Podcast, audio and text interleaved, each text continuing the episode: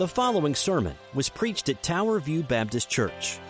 We are a gospel centered, relationship driven church that exists to know, grow in, share, and serve Jesus Christ. We do all this for the glory of God. For more about us, please check out our website at www.towerviewkc.com.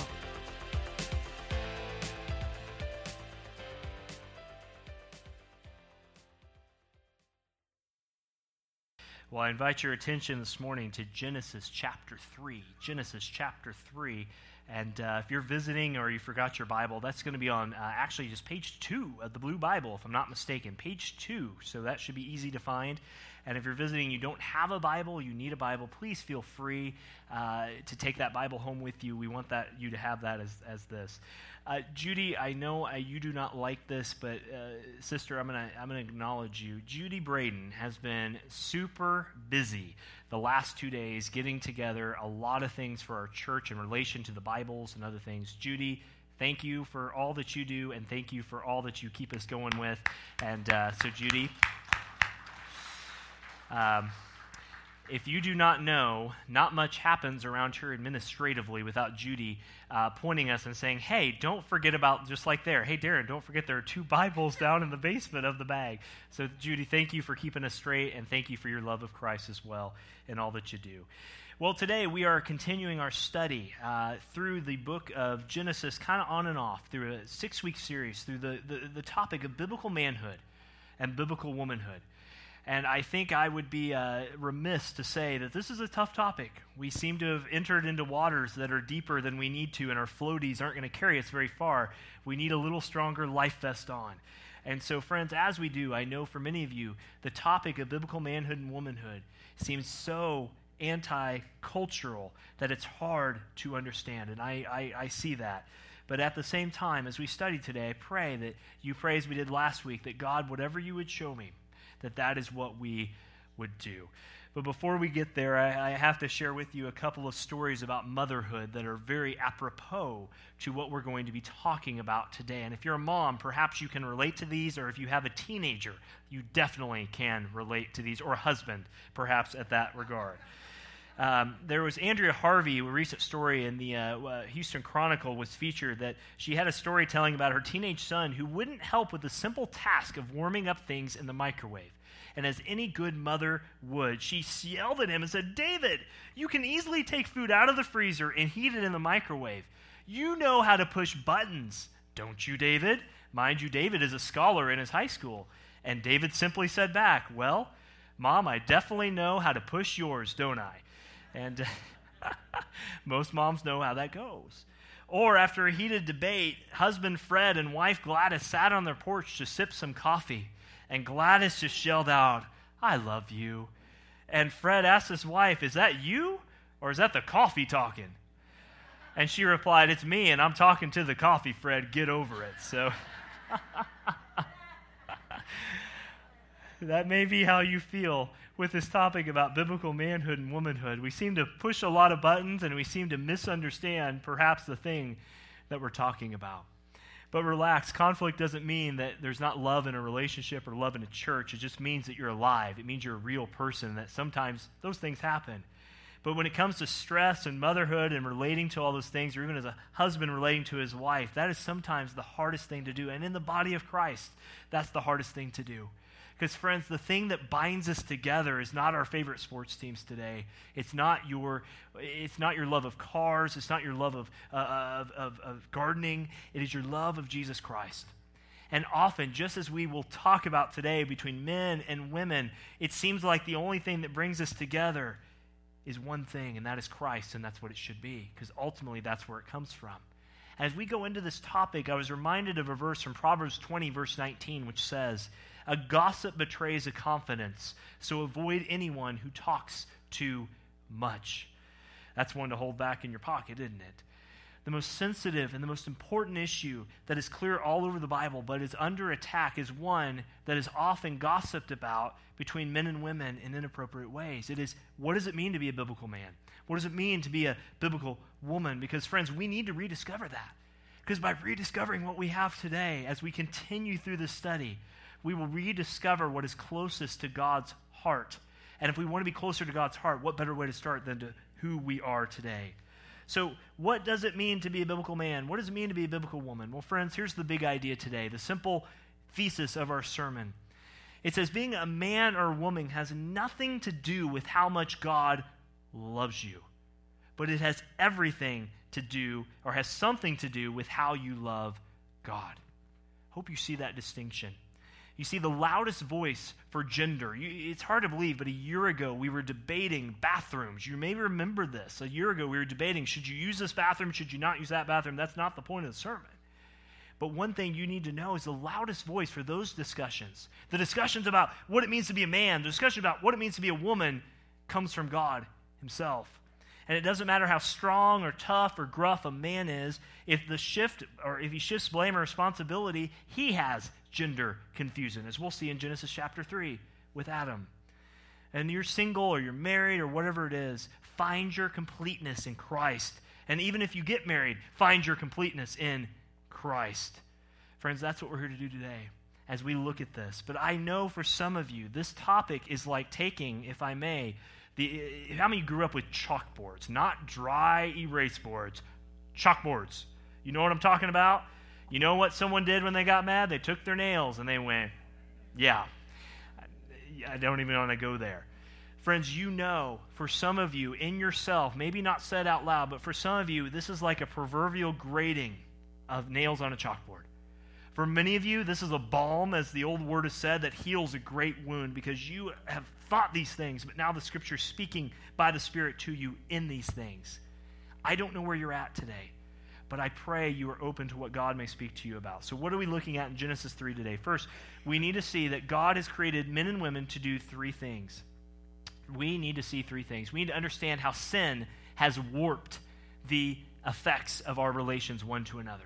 Second thing we're going to look at is we need to understand what you are to do because many of you are doers. You, Darren, that's great talk up here, but what's the practicality of this? And finally, we'll do just that. We will apply it practically. How does this work? Well, friends, if this topic may not seem big to you, let me inform you what understanding what a biblical man and woman actually does. If you understand the effects of manhood and womanhood, you can understand who God is and God is not. You can understand the gospel or what the gospel is or the gospel is not. You can understand how to express your sexuality, if you will, by what a biblical man is, what a biblical woman is not. You can understand how to love your spouses how, as a single, how you can prepare for marriage if God is calling you to marriage. And finally, how to raise your children. These are all just a smidgen of topics that are affected by getting what we are talking about from the pulpit the next few weeks correct.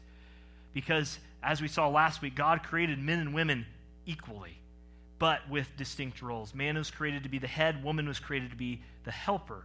But now we have to see how sin affects that. Do you ever think about that? Yeah, ladies, I know that affected me in our marriage because I'm not a good cook. So that is one way that sin has affected our that in the fall. I can go buy things, but I can't cook things. For some of you, it's opposite. But is that really what we're talking? No, we're talking about deeper things. How does this affect, gentlemen, how you are to portray yourself at home, in the workplace, in the church? Ladies, the same questions. How does this affect how you are to portray yourself at home, in the workplace, at work? wherever you may go in the church. With those things in mind, let's look at them as we stand together. And if you, I'm going to uh, warn you, we're going to read all chapter 3. Woo.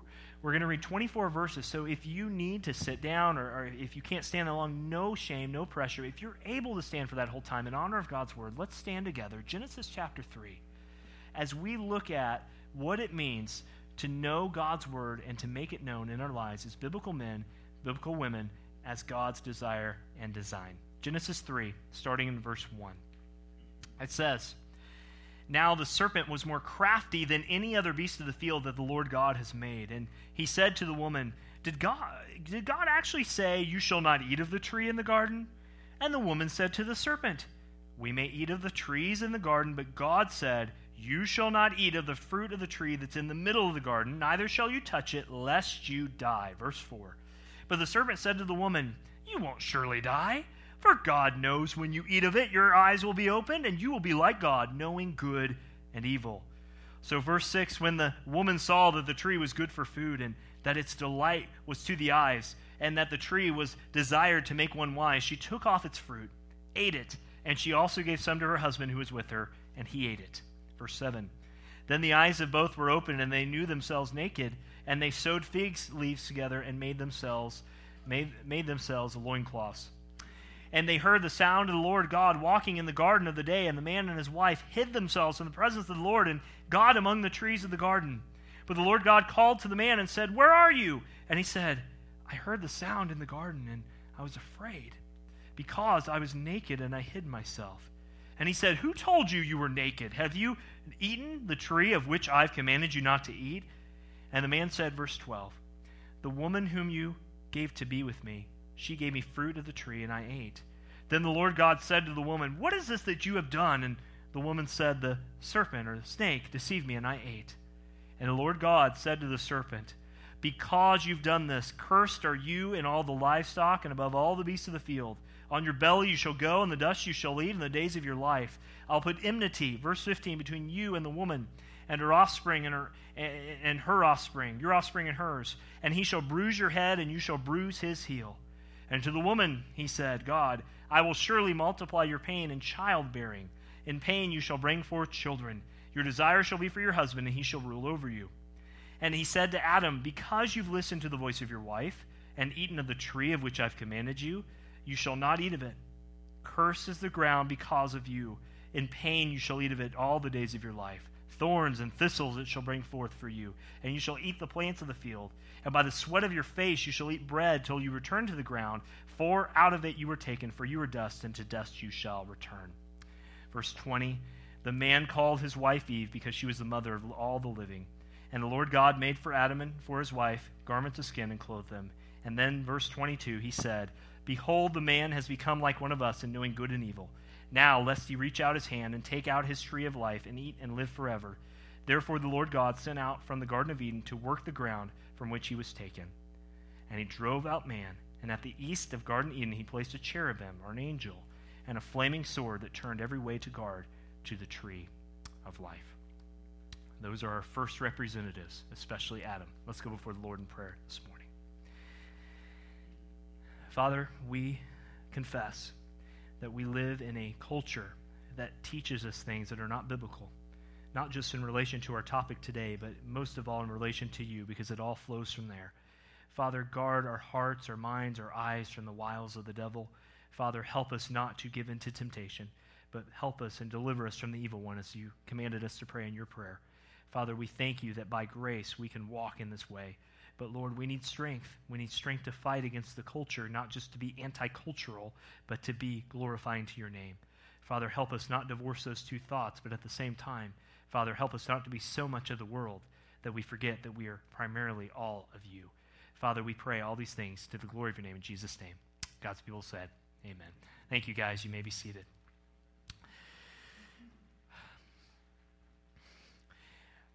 As I mentioned, the first thing we need to look at this morning as we examine what is the purpose of man and woman, we need to understand what has been sin's distortion, how it all got warped and messed up, and, and basically there. And we're going to start, gentlemen, if I may. Uh, ladies are not first on this one. We're going to start with the men. How did this all get messed up? I want you to see, first off, that this all got messed up by the men and their pathetic abandonment of duty.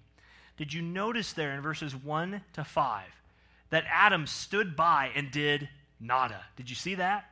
Did you notice what we read? He said he stood by and he was there when his wife ate the fruit. He, the serpent comes. He, you notice that the serpent does not, Satan does not come to the head, Adam, he comes to the woman. He's subverting God's design from the very start because he knows. And he says to the woman, Why don't you lead? Why don't you make the decision? And in verse 17, it says, uh, God told Adam, Because you listened to the voice of your wife before God even addresses the fact of disobedience that he did that, he fundamentally says, Adam, you were watching instead of leading. It's huge. You stood by and did nothing. Adam, you were a wimp. You were a puny little wimp. You were a chicken, Adam. What were you doing? And then Adam has the gall to blame the woman. Well, she made me do it. Adam, you're not helping your case here, brother. if you can't, yeah, as one of the famous preachers said, if you can't say amen, you ought to say ouch. And that's what Adam had to say. He had a pathetic abandonment of his responsibility. And it's, guys, it's still there today. We have men who would rather watch TV, surf the net, never come home from work, never take responsibility. Males who think they're men just because they're little boys shirking the responsibility God gave them to do. And it all started with this guy whose name was Adam. But notice also that he gave up something. He used a self centered misuse of power. That's the second thing. Notice that he says in verse 16 that he, Adam, is going to rule over her, that is, Eve.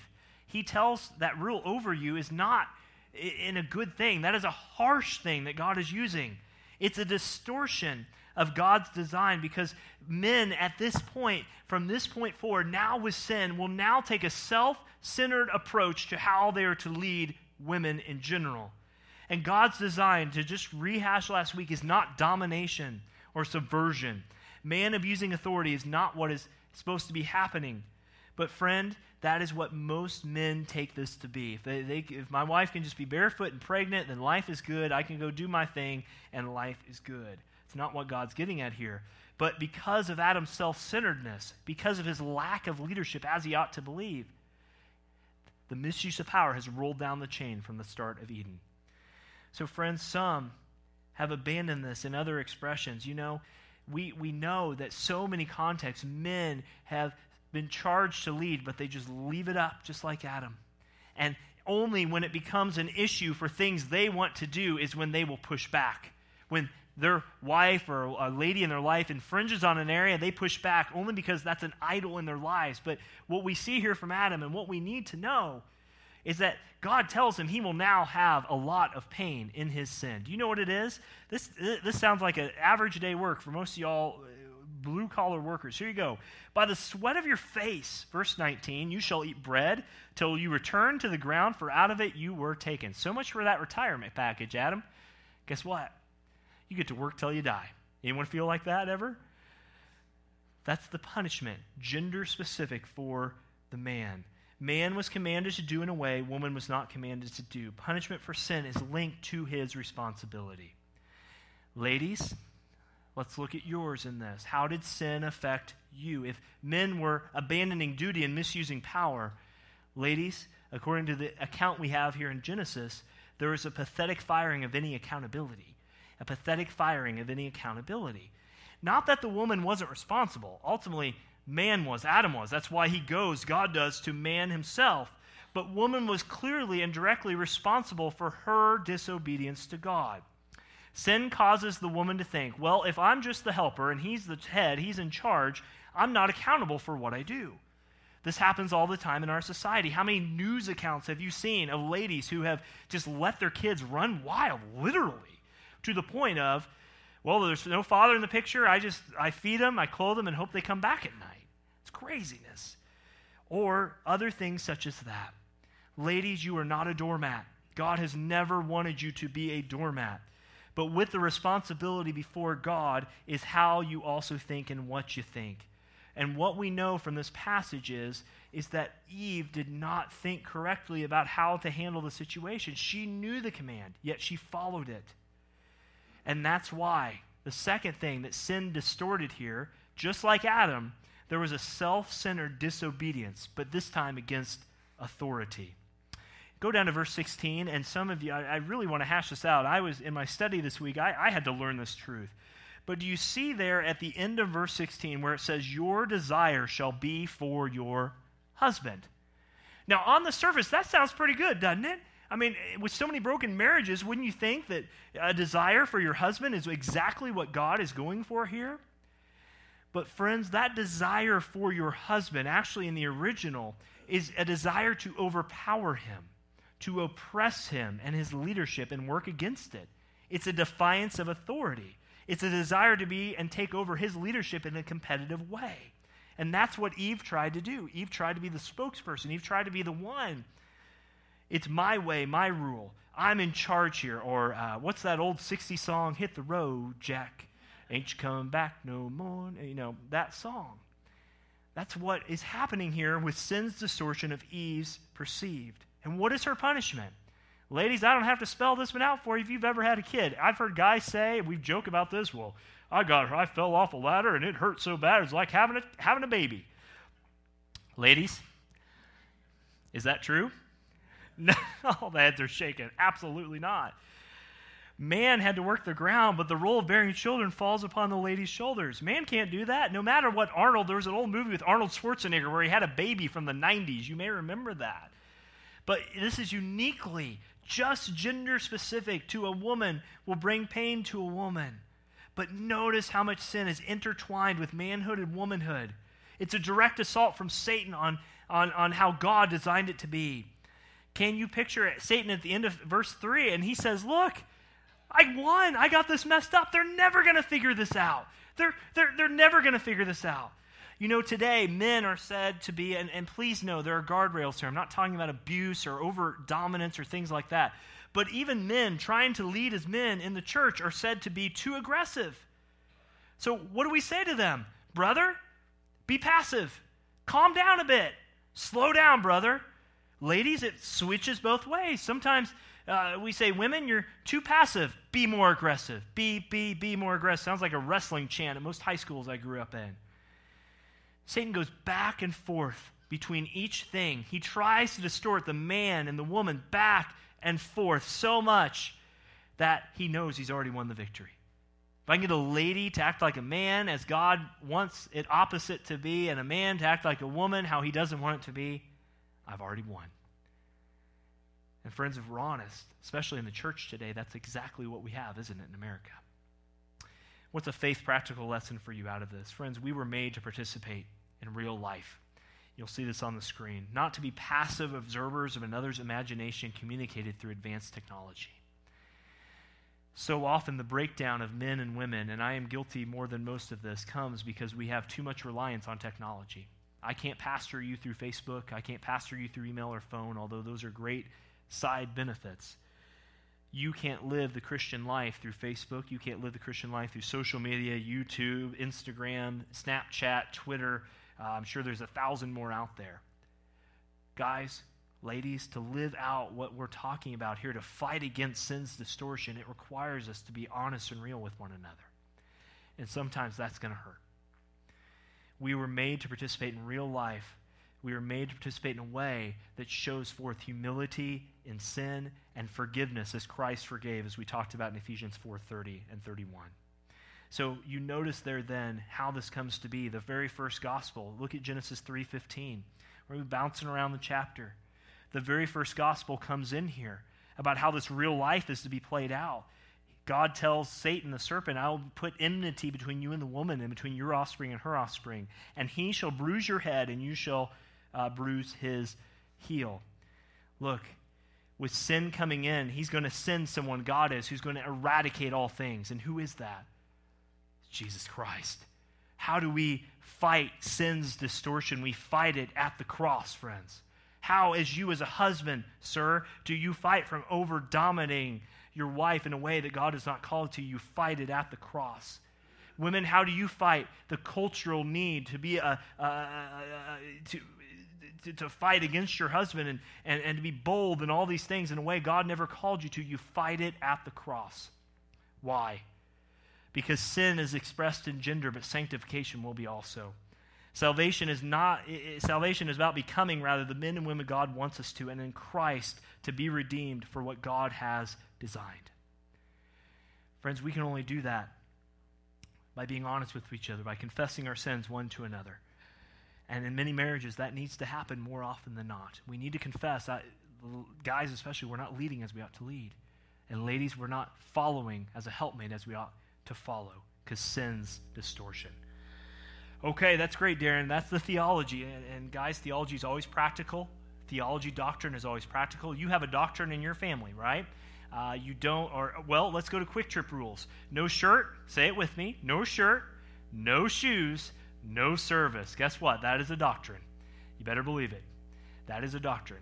Or if you're like our youth pastor, you have to have hot sauce in everything that you put and eat with. It's ketchup for me. That's a doctrine of life. Always put ketchup on it, even if it doesn't need it. So, what we are talking about in point one is not just pie in the sky, academic, white ivory tower. It informs where we are going in points two and three. So, let's go there. Number two. Friends, we need to understand what we are called to do before God as men and as women. Let me be clear. This is the ideal. This is God's design. But I understand that none of us are there. I haven't found the perfect marriage yet. There's some in here that have been married for a long time that are pretty close after 60 years but there are many different situations, so many to list. And one thing I wrestled with this week was most sensitivities to know all your lives and all your situations. I'm going to give you the guidelines, but I don't have time to unpack every situation, how this plays out. But I hope you'll see uh, past the forest and the trees for the truth. Number one, men, what are you called to do? What are you supposed to do? Men, you are called primarily and responsibly to lead. I know today that for a man to lead is often seen as a patriarchal, old school thing that it just doesn't happen. Friend, why are you to lead? Men, you are to lead for the benefit of all women. Ladies, let me be very clear. Remember our guide rails last week. All are created equal, right? But with distinct roles. It was good in Genesis 1 and 2, and then bad from on there. Men, you are not to lead for self enjoyment. Your leadership is for the good of others in the home.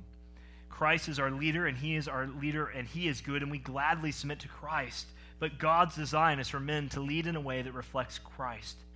Now, what about abuse? Let's speak to that for a second. That is not God's design. Actually, there's several old church historical documents that go something like this old church manuals back in the day, those old dead guys. And they say if there's a man that is abusing his wife, the pastor should take a stout pastor elder and go visit him in his home. Do I need to fill in what they're doing to that guy if he's starting to lead in a way that God has not told him to? They're going to take that boy out back with some men and have a nice little chat. You see what I'm saying? Men, you are to lead in a way that is for the benefit of all women. Women, this does not mean you're second class citizens. Men, this does not mean you're a first class citizen. This means that in the image of God, you're both created equal but with distinct roles. Secondly, you need to do this for the praise of God alone. Men, you don't do this just to be like, oh man, if I lead in this way, whew, I'm going to be a ladies' man. You know, forget dating sites, forget uh, uh, you know, all those things. Whew, all the ladies are going to come flocking to me. That's not what we're saying. What we are saying is that you are under authority, gentlemen. We are under authority. Christ is our authority. We assume authority as Christ leads us. We lead our families. We lead the church. We lead those things. He points her back to Christ. That's the way God set it up to show Christ for who he is. That's our primary duty. That is our primary duty. Why? Because it comes back to this. Because, guys, we will be held responsible someday for these things. We will be held responsible, first off, for how we guard women of this world. Men. When he doesn't protect his wife, from Genesis 3, man is now protector. Men go forth to war, usually not women. Remember, Joseph is told in the dream, isn't he? And we're studying this with our, uh, uh, our kids on the Bible app that we have, that Joseph is called to protect Mary and the baby Jesus. Look, if there are two single guys and two single ladies walking down in Westport, and uh, there are people coming to, to rob them and trying to hit the ladies, guys, I hope you wouldn't just say, oh, have fun, I'm out of here, I'm going to go get a donut down at the donut shop. Guys, I hope you would stand up at that point. Whether that just means taking the hit, whatever your conviction is on that, and letting it be. But I pray that not a sign of manhood is pushing ladies. That goes back to our first point. That's a pathetic abandonment of what God has called you to do. Men, rise up. This doesn't mean, if I can say it again, it doesn't mean you're John Wayne. Did John Wayne ever cry?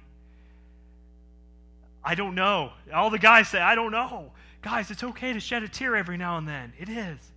Uh, one of my best friends in the world, a former music uh, pastor friend of mine, I mean, he would weep at the drop of a hat. I love him for it because that's more manly than I can ever be in some of those things. Guard women, guard them emotionally, guard them spiritually, guard them physically. Women, please hear me again. This doesn't mean you're second class, but God's design is that men would rise up in this place. We will be held accountable. Men, you need to provide in the home. You need to provide in the home. Work the ground and prove to be a leader. It doesn't say that women shouldn't work or, or work outside the home. It doesn't restrict women to simply childbearing or raising. But primary accountability as the leader of the home is the man. But there are exceptions to that. I mean, if a man is, is hurt or disabled or paralyzed, obviously, God understands those situations. We're not saying that at not. But you can't fulfill this manhood and say, boy, I'm going to sit at home and just let my wife work. She makes six figures. I make 37,000. Let's do the math here, Darren. I'm just going to sit at home. Men, that's not what God's called you to do. It's not about nickels and dimes necessarily. It is about have you stood up, as Ephesians 4 said, to work, to give that effort. And many of you have for so many years. You need to feel the weight of that responsibility. Well, I told you these aren't all the answers. It's a general guideline, but these are signposts for you. Gentlemen, how are you doing in these situations? Ladies, and this is probably the more controversial one, but I want to walk through the same headings. Women, what are you called to do? And before God, what are you accountable for? Let's start with women. Ladies, you are called by God's grace and design to upkeep and care for, to upkeep and care for, for men as their helper, their helpmate. This, again, ladies, this does not mean that you are anything less in God's eyes. I say that a lot because I want to get that in. But through a humble disposition, you defer to man's leadership. You defer to it humbly all kinds of situations here. Look, there are single ladies, there are widowed ladies here, there are widowed and divorced ladies here, there are remarried ladies. There are, uh, you know, there are men who claim to be Christians but show no fruit of it at all that you're married to. There are men, perhaps, that are not in this room, but ladies, you may be part of an abusive relationship. Uh, men aren't perfect, but I've yet to meet a woman who knows a man is seeking after God's heart, who wants to do how God wants him to do, to lovingly lead and protect and care for her. I've never met a lady, guys, that has ever tried to complain about that. At least in my limited experience. But, ladies, what does this mean here? It means that you have been created, you've been gifted to not oppose this leadership when it's done correctly. When it's done correctly. You have been gifted as a wife in a way that your husband is not so gifted. So, should you follow him? Yes. 1 Peter 3 says, if it does not go against the scripture, friend, lady, wife, you are to follow your non Christian husband especially. And Christian ladies, any husband knows that you have more ability than he has already. Amen? Ladies, you know that you are smarter. We know that you're more intellectual. You know that you could do it a thousand times better. Ladies, is that not true? Guys, is that not true? Amen. I'm not getting a lot of amen chorus this morning, and you know why. Look, any husband knows this is already true. Any senior pastor knows this is true. I'm not great at everything. I'm, I'm great at very few things, if, if mediocre at best at anything. But we want to maximize our leadership around us. And any husband will do the same. There's a good desire not to oppose leadership that is following how God has designed it. So, ladies, how should you do this? Number two, you should do it with chief devotion to follow Christ's leadership. Biblical womanhood says, Not whatever my husband says, I do no matter what. That is not what biblical womanhood says. Friends, it says you should have a discerning spirit, ladies. It says that you should submit to your husband as he submits to Christ. If he wants her to do something that goes against Christ, she yields to Christ, not him. She doesn't check her brain at the door. Hope that makes sense. If you're, I gave this illustration about six weeks. If your husband says, "Let's go build a rocket ship so we can blow up the whole earth," Ladies, it's okay to say, I don't think Jesus would want me to do that. You see that. Husband, if your husband isn't a believer, but she loves her husband and longs for him to come to Christ, I would encourage you to read 1 Peter 3. It says, uh, you know, in those times, husband, I want to submit to you, but I can't disobey the word of God. And you're praying that your husband, if he's not a Christian, will come to know Christ through a testimony of ultimate devotion to Christ. Ladies, what are you accountable for before God according to the scriptures? Genesis 3 across the board. You're accountable for at least a couple things, as men are, to lead and protect. You are to and accountable for confirming your husband. Confirming your husband. In other words, not in a competitive way. This isn't a uh, uh, American gladiator style marriage where you get in the obstacle course and try and knock each other out. That's not what we're saying. The reason why is Ephesians 5, and I'm quoting, it says, Husband, love your wives, and wives, respect your husbands. Ladies, through that respect, as he is following Christ, that is what honors Christ. Secondly, ladies, I think it's scriptural, as we see here in Genesis and other parts of Scripture, you'll be held accountable for your support in the home. Your support in the home. This does not mean, again, that I, I, don't believe that ladies are restricted from working. That's not what we're saying here. It's a common question. You know, should I just stay home? If that's your conviction, then praise the Lord. But I, I don't see that in Scripture. But you are equipped to complement the man in a way which he can never do. Ladies, how many times have you saved your husband's skin? By just being you, right? I mean, think about this. Uh, you provide and nurture in a way that only God can. And friends, that's the amazing thing. But don't say, if my husband gets it right or my wife gets it right, then I will do these things. No, listen, you do it no matter what anyone else is doing because that's what God wants you to do. Do you see that? It's not about fixing other people, it's about thinking through your life. Don't shift blame one to another husband, wife, wife, husband, guy, whatever. But know and do it because you want to follow Christ. You need to ask yourself, ladies especially, how by God's grace can I be the man or be the woman I, I need to be, and guys, the man I need to be? It's based on this book. This is where it all comes from. Knowing that every situation is different, these are just a few signposts. So, can we get even more practical? Are you ready? Remember last week we were on the Mamba? We're coming down. If you've ever been on the Mamba, we're coming down to land this plane, but I need you to hold on. What does this mean? Friends, I want you to remember that this does not mean that ladies are less important. Men, it doesn't mean you're more important. But what it does mean practically, here's where it goes. Let's get very, very practical. And I want to say this up front that this is not passivity, men, as we start with you. This is not necessarily working harder. God made you to work hard for the good of men and the glory of his name and women and children and all those things. But don't, and I, I, have learned this more often than I can. I point 100, point 20 digits back to myself, toes and hands, that I failed in these areas. By, by preaching, I want you to know this. Just by preaching on a subject does not mean you're an expert in it. I do not claim, as your pastor, to be an expert in these things. But I pray this is the aim, the direction, the desire of our marriage, our life, and everything. Guys, don't wait for your life to stand up and lead. Lead it. Don't wait for it. Single guy, don't wait for a single girl to reject you. Don't make it hard on her. Make it as easy on her to get out of that asking her out. If she comes if you go up to her, single guy, and she says no, don't take that as an opportunity to go and say, Man, I'm going to go get flowers, chocolates, and that big teddy bear that sits in my seat that I can't even see over the dashboard with, and maybe she'll say yes let them go easy. Friends, how do we do this? We do it first off. Men should lead honestly, humbly, and heartily. Honestly, humbly, and heartily. First off, in spiritual matters. Men, and I'm speaking both in the family and in the church, is your wife flourishing with God? Are your kids? Do you desire that they would grow to know Christ better and better and better?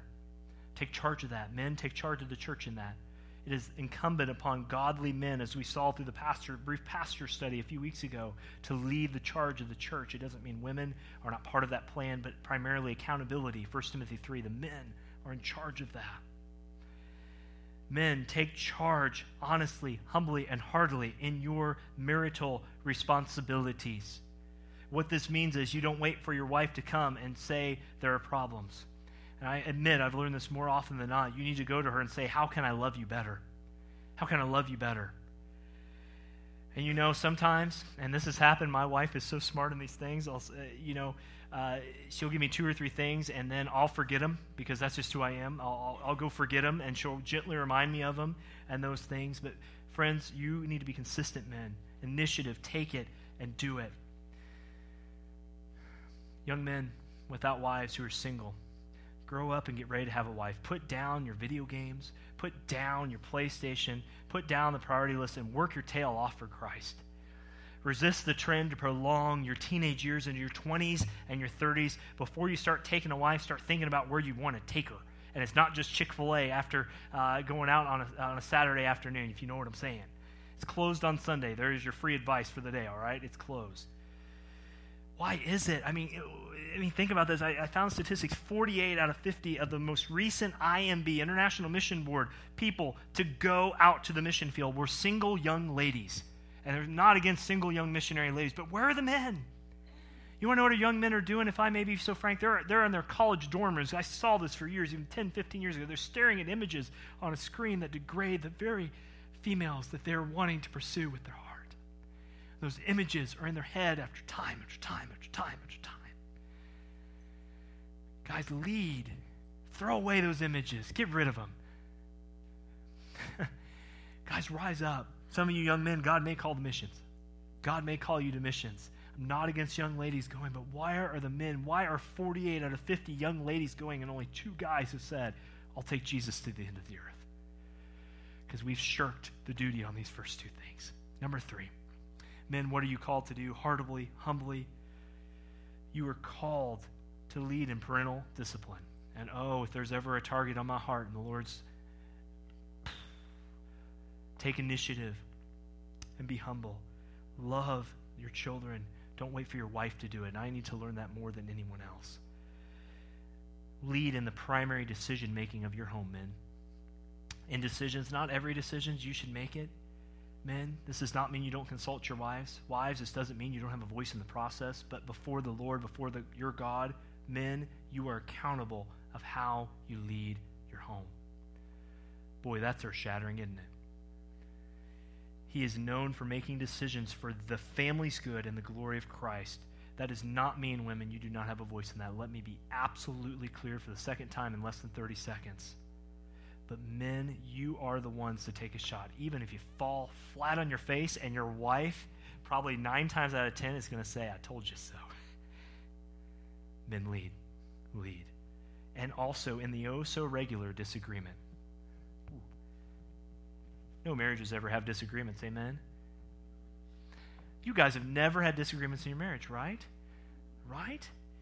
It's not an issue revolving a direct command, but it's lovingly, caringly, and graciously making it, and lovingly leading and guiding and protecting women. Men, that's what we're called to do. Men, you should be the chief repenter of your home. The very first one to repent of their sin should be men. Why? Let me give you a couple more things. I know we're short on time. But one thing you know about me is I like to gab, don't I? Amen. By the grace of Christ, men, you are to do this. Why? To uplift women. That's why you're to do it. Men, you should then do this to uplift women. 1 Peter 3 7 says they are not perfect, but it says also that we're not to belittle our wives or her failures or her weaknesses. But men, you are to uplift women in this by you leading humbly, heartily, and all to the Lord, in these five simple areas, you will revolutionize your marriage, men. You will revolutionize the church. And we also need to train boys to be men. I don't know, and I'm not asking for a show of hands, but I don't know how many of you all struggled with this growing up. Some of the greatest examples of men that we have seen in our lives have been superstars that never make any mistakes. They're of movie uh, or sports figures who seem to jump off cliffs and slam dunk from every angle of the court. It's very rare when an older man takes a younger man, adolescent teen perhaps, young boy, and shows him that godly responsibility is to look like in action. You know, as teenagers, most men, how, what did you do? You were one of the boys, weren't you guys? You grew up with the boys. That's who you hung out with. It is rare these days to see older men pour into young men. You will teach teenagers and that they need to grow up, lead, and protect. And incline yourself to that man. Guys, we're going to get more into this as the weeks go on. This is the frame. But, guys, I pray that you pray about how God may use these five, seven areas in your life today. I'm going to close with this for sake of time. Ladies, what does this mean for you? Ladies, you have less points to yours. But this does not mean that it's less responsibility. It does not mean that you're lesser. But I do want to encourage you with being as God called you to be in the helpmate, helper part of the home and in the church. What does this mean for you? First off, it means that you are to prudently, I love that word, prudently and eagerly in Christ be constant in prayer. Ladies, I can tell you, because I am a guy, that often the biggest mistakes that we make in the church and in family start with us. Why?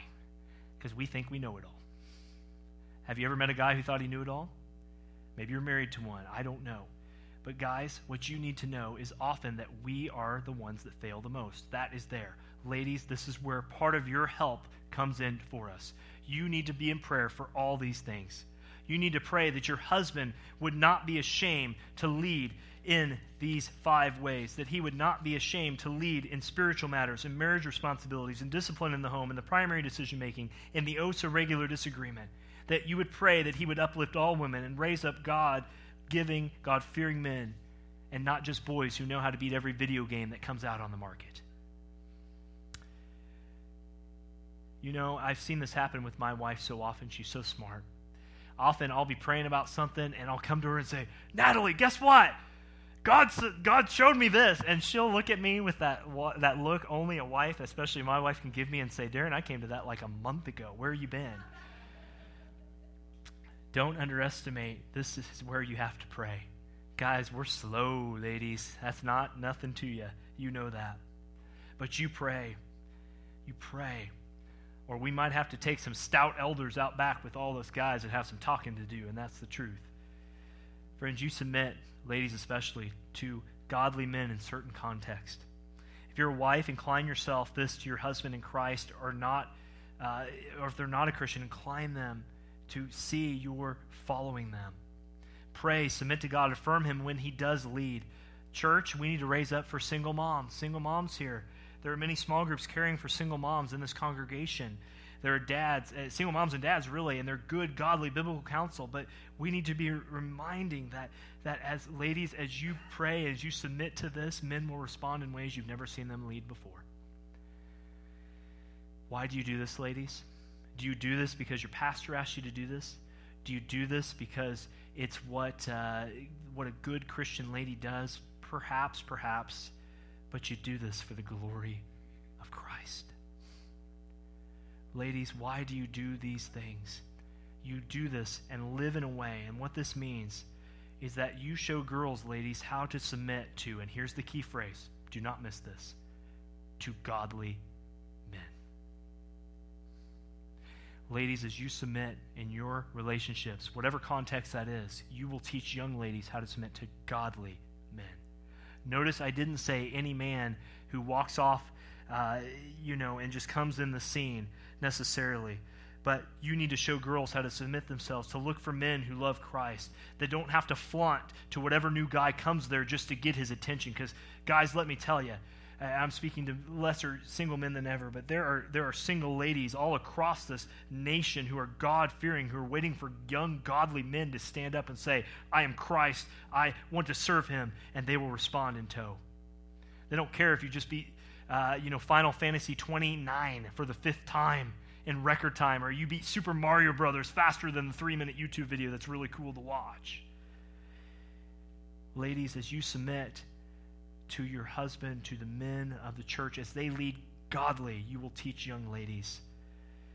And secondly, you will show girls how to be godly ladies. Dads, keep your daughters under protection. I don't mean bringing out the 20 6 when, you know, the date comes. So, where are you taking her tonight? And you just clean it once a year just to give the guy a jive. That's not what I'm talking about. Does he know his scripture? Does he know dad's protector? Does he know who Christ is? It's not just he was baptized one time, he goes to a certain church, he's a part of it on Sunday. Does he know who Christ is? Can he lead your daughter spiritually? Can he do that? If he doesn't, he has no business being with your daughter. Moms, until a man can provide, protect, love, and lead that daughter. Friends, there's so much at stake here. This is not just about getting better programs for our church that address these issues. This is about being men and women God wants us to be. There's a bullseye on my back after every sermon, especially this one. Not necessarily from you, perhaps, but from the culture. I'm not perfect. Pray for me in this. But, friends, if we want to follow and be the most gospel centered that we are, then men have this, ladies have this, equal before God, distinct in roles. Are we willing to do that? Let's go before the Lord in prayer today. Father God, as we come before you, Father, even giving this sermon, reviewing it over the weekend, preparing it this week, It's not about me. It's not about my struggles in these areas so much, Lord, but it's a, it's a real reminder that we are products of a culture that is totally, in most ways, anti everything we just talked about. Father, whether we've been married for many years or a few, we're reminded today that, Father, we all need to confess sin to you. That, Lord, before you, we have done things we shouldn't have done in this regard, and we've tried things we shouldn't have tried in this regard. But, Lord, we're reminded that you're a God of great grace. And, Father, that, that for anyone not here today, that while we were yet sinners, Christ died for us. And while the wages of sin is death, Christ, Jesus, gave his life that we may have eternal life. Father, as we sing these last two songs, I, I really pray you stir hearts. Father, not stir it just for a quick five minute response, but you stir hearts and you, you, you, you like that giant oak tree that starts with a small seed you ground our roots deeper and deeper that when the winds of culture come, as Ephesians 4 says, we will not be blown away by every wind of doctrine. But Lord, as we stand, we stand strong, united in Christ. Father, I don't know what Tower View will be known for in 50 years, but I pray as we build on foundation here that we, we are known as a church that has men and women loving you distinctly, yes, equally, yes, but in the places you've put us. And we're okay with that even if the culture says that's just weird, or if they threaten us to take something away because we stand for such principle. Father, may we stand on your word. Be hell or high water, may we stand on your word. And Father, may everything we do be for the glory of your name. I pray for husbands today. Many who these truths, this may be the first time they've heard them. Give them great grace. Help men who've walked this path before disciple one to another. Pray for ladies the same. This may be the first time or perhaps a realization that, Father, things aren't the way they ought to be. And both sides of that coin, help us with God fearing men and women together under Christ to do this. Father, we sin much, but your grace abounds all the more. Thank you for this dear congregation. Father, by grace, help us to lead and follow as you call us. We love you. Thank you that Christ died for our sins. We pray in his name, in Jesus' name.